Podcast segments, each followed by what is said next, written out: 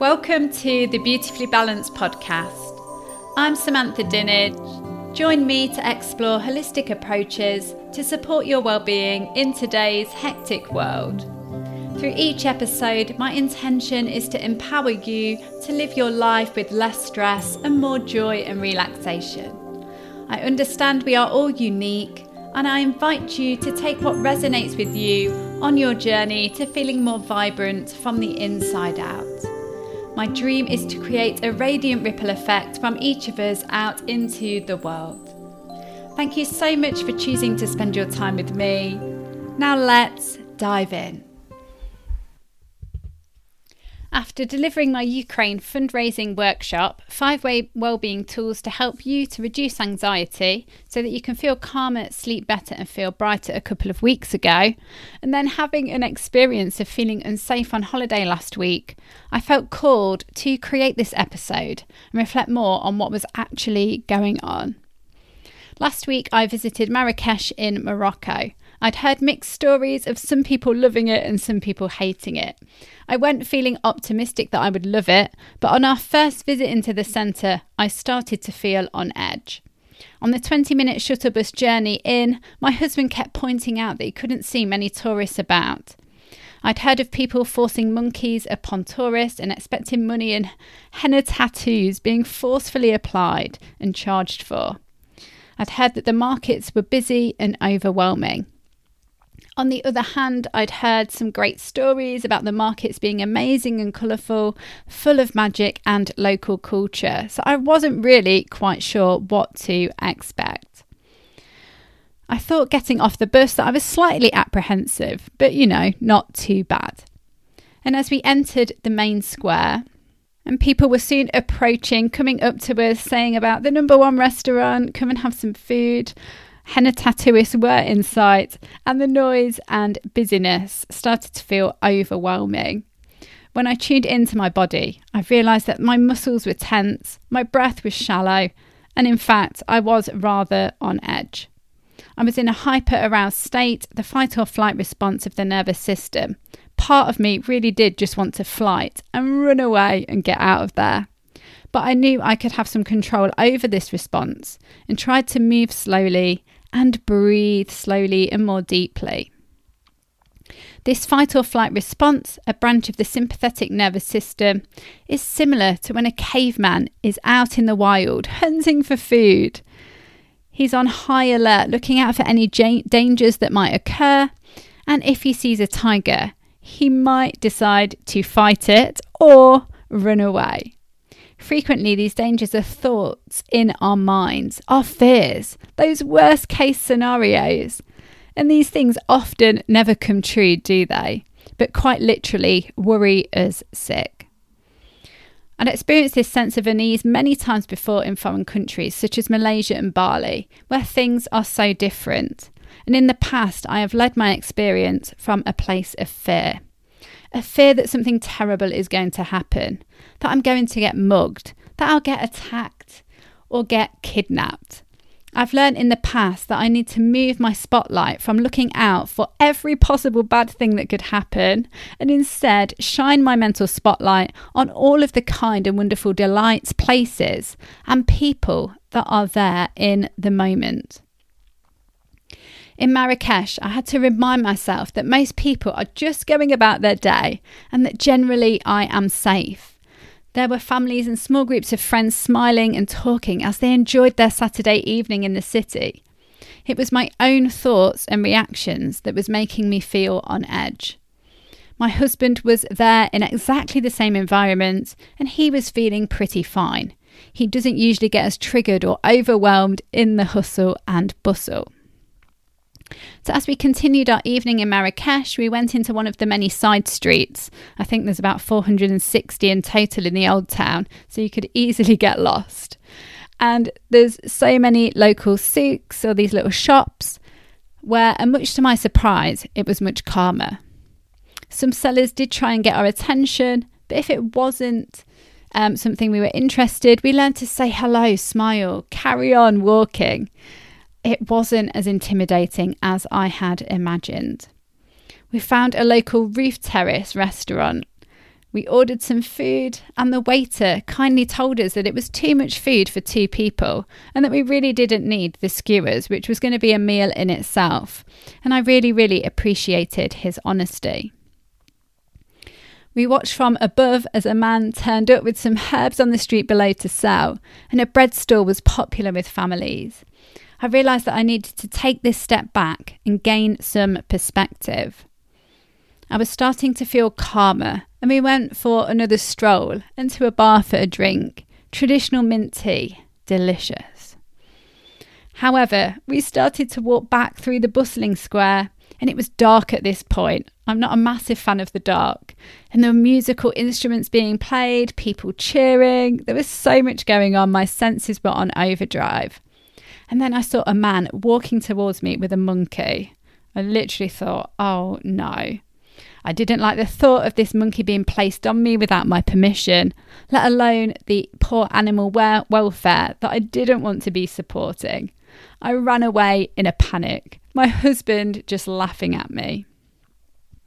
I was back on high alert. I was super tense, breathing quickly, feeling unsafe. I just wanted to get out of there. Looking back in reality, if the monkey had landed on me, yes, my boundaries would have been broken. Not great. But it wasn't a life or death situation. But in my mind and my body in that moment, I just felt unsafe and wanted to be removed from it. So what was going on here on a physiological level? I could feel my muscles tensing, my heart rate quickening. I felt threatened, whether there was a real threat or not. And I had a boost of adrenaline to be alert. And this would give me the ability to sharply exit the situation. These are all part of the fight or the flight response. And this response often happens when we experience dis-ease, stress, and anxiety. And the mind always wants to keep us safe. So I can't blame it for often focusing on what might go wrong, but it wasn't in proportion to the reality around me. I knew that by slowing down my breath and movement and taking some time to rest and recenter and feel more settled, like going to the restaurant for our meal, that I could come out of the fight or flight response and into the relaxation, rest and digest response. And this rest and digest is the parasympathetic branch of the nervous system. So the fight or flight is your sympathetic, the rest and digest is the parasympathetic. So we can switch between one and the other. And so the parasympathetic branch is where the heart rate slows down. Food and thoughts can actually be digested.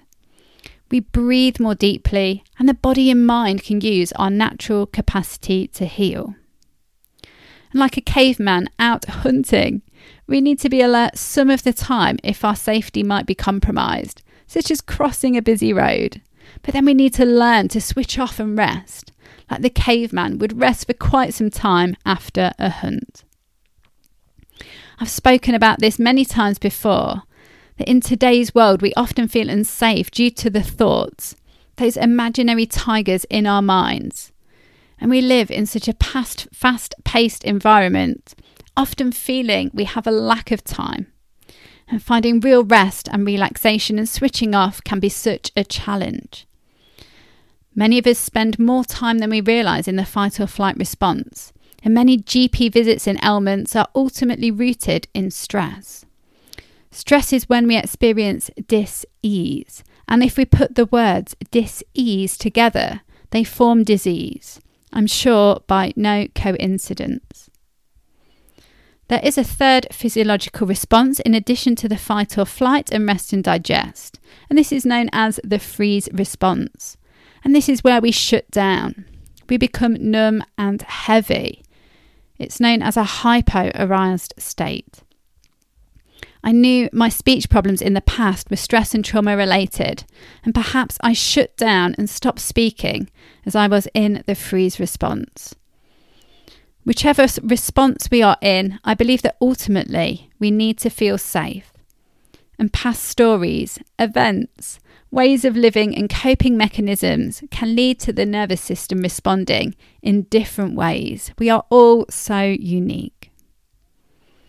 I used to be a business studies teacher, and you may be familiar with the workplace motivational model, Maslow's hierarchy of needs. And at the base of this hierarchy is to have our basic needs met. We can't move up until these are ticked off. Our basic needs include food, water, warmth, rest, security, and safety. Similarly, if we look at the Eastern chakra system, those 7 key energy centers, the first chakra, the root chakra, Muladhara, is all about survival, safety, comfort, stability, and grounding. In both systems, if we don't have these basic things now, or perhaps we didn't feel that we had them in the past, then we can operate from a sense of lack, from fear or survival, and it then becomes harder to focus on what we enjoy, to be open and share our truth, and to support us to create the best version of ourselves. There's some great content out there about how our past experiences can shape our realities now and the impact that it has on the nervous system. And one of my favourites on Instagram is @the.holistic.psychologist, and that's Dr. Nicole Lepera, who teaches people to heal and consciously create a new version of themselves. Another great Insta account is @BreatheWithJames. So, here are my 5 tips to help you to feel calmer and safer, which I also shared and we practiced together in my Ukraine fundraising workshop. Tip number 1, utilize the breath. When we are stressed, we breathe shallowly, up in the chest. And when we are calm, we tend to breathe more deeply. But when we live in a stressed state, most of the time, we can form a habit of breathing shallowly. And it's like a vicious circle. When we are breathing shallowly in the chest, we are sending signals to the body and the mind that we are stressed. Therefore, by consciously adjusting our breath to breathe deeply down into the stomach, it sends signals to the body and the mind that all is well, and we can relax, and we can then activate the rest and digest function. If you want to take this a step further, you could extend the relaxing exhale, making the exhale longer than your inhale. You might also like to develop some breath practices such as moon breathing by inhaling through the left nostril and exhaling through the right, continuing this as you breathe in through the left nostril and breathe out through the right. So whether that's physically by opening and closing the nostrils, or simply by directing your thoughts and setting the attention and focusing your mind on the left nostril as you breathe in and the right nostril as you breathe out, it can have a similar effect. It's amazing the difference even 3 deep breaths can have on how you feel in any given moment. And what's amazing is that the breath as a tool is always with you. So you can use it anytime, anywhere. There's a lot of research out there also about the vagus nerve, which can be activated through the breath to help activate this rest and digest response too. So that's something that you might want to have a look into, and I'm sure I'll do an episode on it at some point or get a guest on who is an expert in that area. And if you want to find out a bit more about the breath, then I suggest that you go to episode 10, The Beautiful Breath. So tip number 2 is to create space between you and your thoughts. When we can create space between us and our thoughts and observe them, we realise that our thoughts are just thoughts. They are not facts or necessarily reality. We realise that we can gain some control over our thoughts. For example, if you pause for a moment and focus your mind on your breathing, and perhaps the sensation of the air flowing in and out of the nose, And as you do this, thoughts will naturally come to mind. But when you notice those thoughts arise, that is awareness in itself. And in that small space, before you can either get lost in your thoughts or you can choose to return to focus on your breathing. There is a choice. Becoming aware of when the mind wanders off and some self-inquiry about where it wanders off to can be insightful. We can also create some space and perspective between us and our thoughts when we write them down on paper. Sometimes I call this a mind dump. In my Ukraine workshop, people commented how it helped to give them more clarity. That was good to get their thoughts onto paper rather than swirling in their heads. It helped to give some perspective, and that any concerns didn't feel as big. And for some, it also unearthed something that had been bothering them, but they were ignoring. By seeing the thoughts on paper, we can make more rational choices about whether we need to try some action, whether that be perfect or imperfect, taking some action and seeing what happens, and if we need to just let go of it. I know this can be easier said than done, but having this awareness and starting to see what is in our minds can be such a helpful first step. If you'd like to dive a bit deeper into a pen and paper practice, do check out episode 11, Out of Mind, Onto Paper. So tip number 3 is a body scan. So this is something a bit more physical that we can do with our bodies. And this is where we take the body areas one by one. So it might be the toes, the feet, the legs, it might be the stomach, the shoulders, the chest, maybe the lower back, the upper back, the face, the arms, the hands. So gradually one by one we tense them. So that might be making fists with your hands, tensing up the hands, the arms. And then as you breathe out, letting that release and let go, and notice the difference between the muscles being tense, the body being tense, and it then relaxing and letting go. So by practicing this, it really helps us to notice the difference between these two states of being tense and feeling more relaxed, so that we can consciously relax any tight areas in the body throughout the day. And we know from the nervous system that when the muscles are tense, we are primed to fight or flight. Whereas when they are relaxed, the body and mind knows it's okay to rest and heal, and it feels safe. So it's a wonderful practice to do that only takes, 2, 3, 5 minutes, whatever you've got. Even if it's 30 seconds to tense the whole body and then let it relax. So it's wonderful to do when you're lying down, maybe in the morning if you've woken up and you've got lots of thoughts. Maybe you want to settle down and go to sleep, but your mind is racing. So it's great to come down out of the mind into the body and just gradually let everything begin to soften, melt and relax. So tip number 4 is yoga. Yoga poses are a great way to practice regulating the nervous system, as some of them will create some activation such as sun salutations, and others will be very nourishing and relaxing, such as popular child's pose. In a class, we may feel slightly out of our comfort zones in a pose and then comfortable in another. By gaining this experience in a calm and supported manner, the body and mind learn to get comfortable with the uncomfortable, building our resilience to change and new experiences.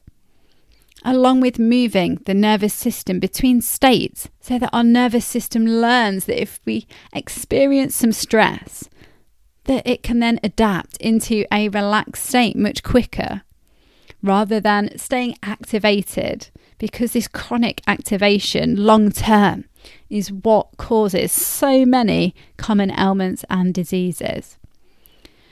Certain poses activate the parasympathetic nervous system, the rest and digest, and others the sympathetic, the the fight or flight. And as you move through a well-rounded class, you can practice switching between the two. Exactly what is needed in day-to-day living to spend more time feeling calmer and safe. Tip number 5 is yoga nidra. I just love this. And I've had so much great feedback from people. I believe we need to value rest a lot more in today's Western societies. And just 20 minutes of yoga nidra can offer you the opportunity to gain some deep relaxation. If you haven't caught my full episode titled The Best Kept Secret to Deep Relaxation, yoga nidra involves lying down comfortably and gently listening along to a spoken script. A script that is carefully crafted to take you through a range of layers and brave brain states to elicit a response that is the same as when we are in deep sleep. And during yoga nidra, whilst the mind is gently awake, the body is deeply resting. And a regular practice of yoga nidra is great to reduce stress, improve sleep, reduce muscle tension and pain, lower heart rate, and boost healing. Doesn't that all sound fantastic? You can find many examples online, or I regularly offer yoga nidra in my wellbeing workshops. So when we feel safe and the nervous system is in rest and digest, our body and mind have the chance to function fully. After all, the body is an incredible machine that does its best to keep us healthy. Just think of when we get a cut and how it naturally heals itself. When we are in this calm state, instead of being on alert for dangers, we can switch off and sleep can improve. We can move about our day with more ease and joy because we're not concerned with all of the dangers. We can see and notice how opportunities arise. We can make choices that are more aligned with who we truly are and what we love, rather than choices out of fear or people-pleasing. All of these 5 suggestions help the nervous system to regulate and support us to spend more time in a relaxed state, one of more vitality. Doesn't that sound good? Have you tried any of the 5 methods before?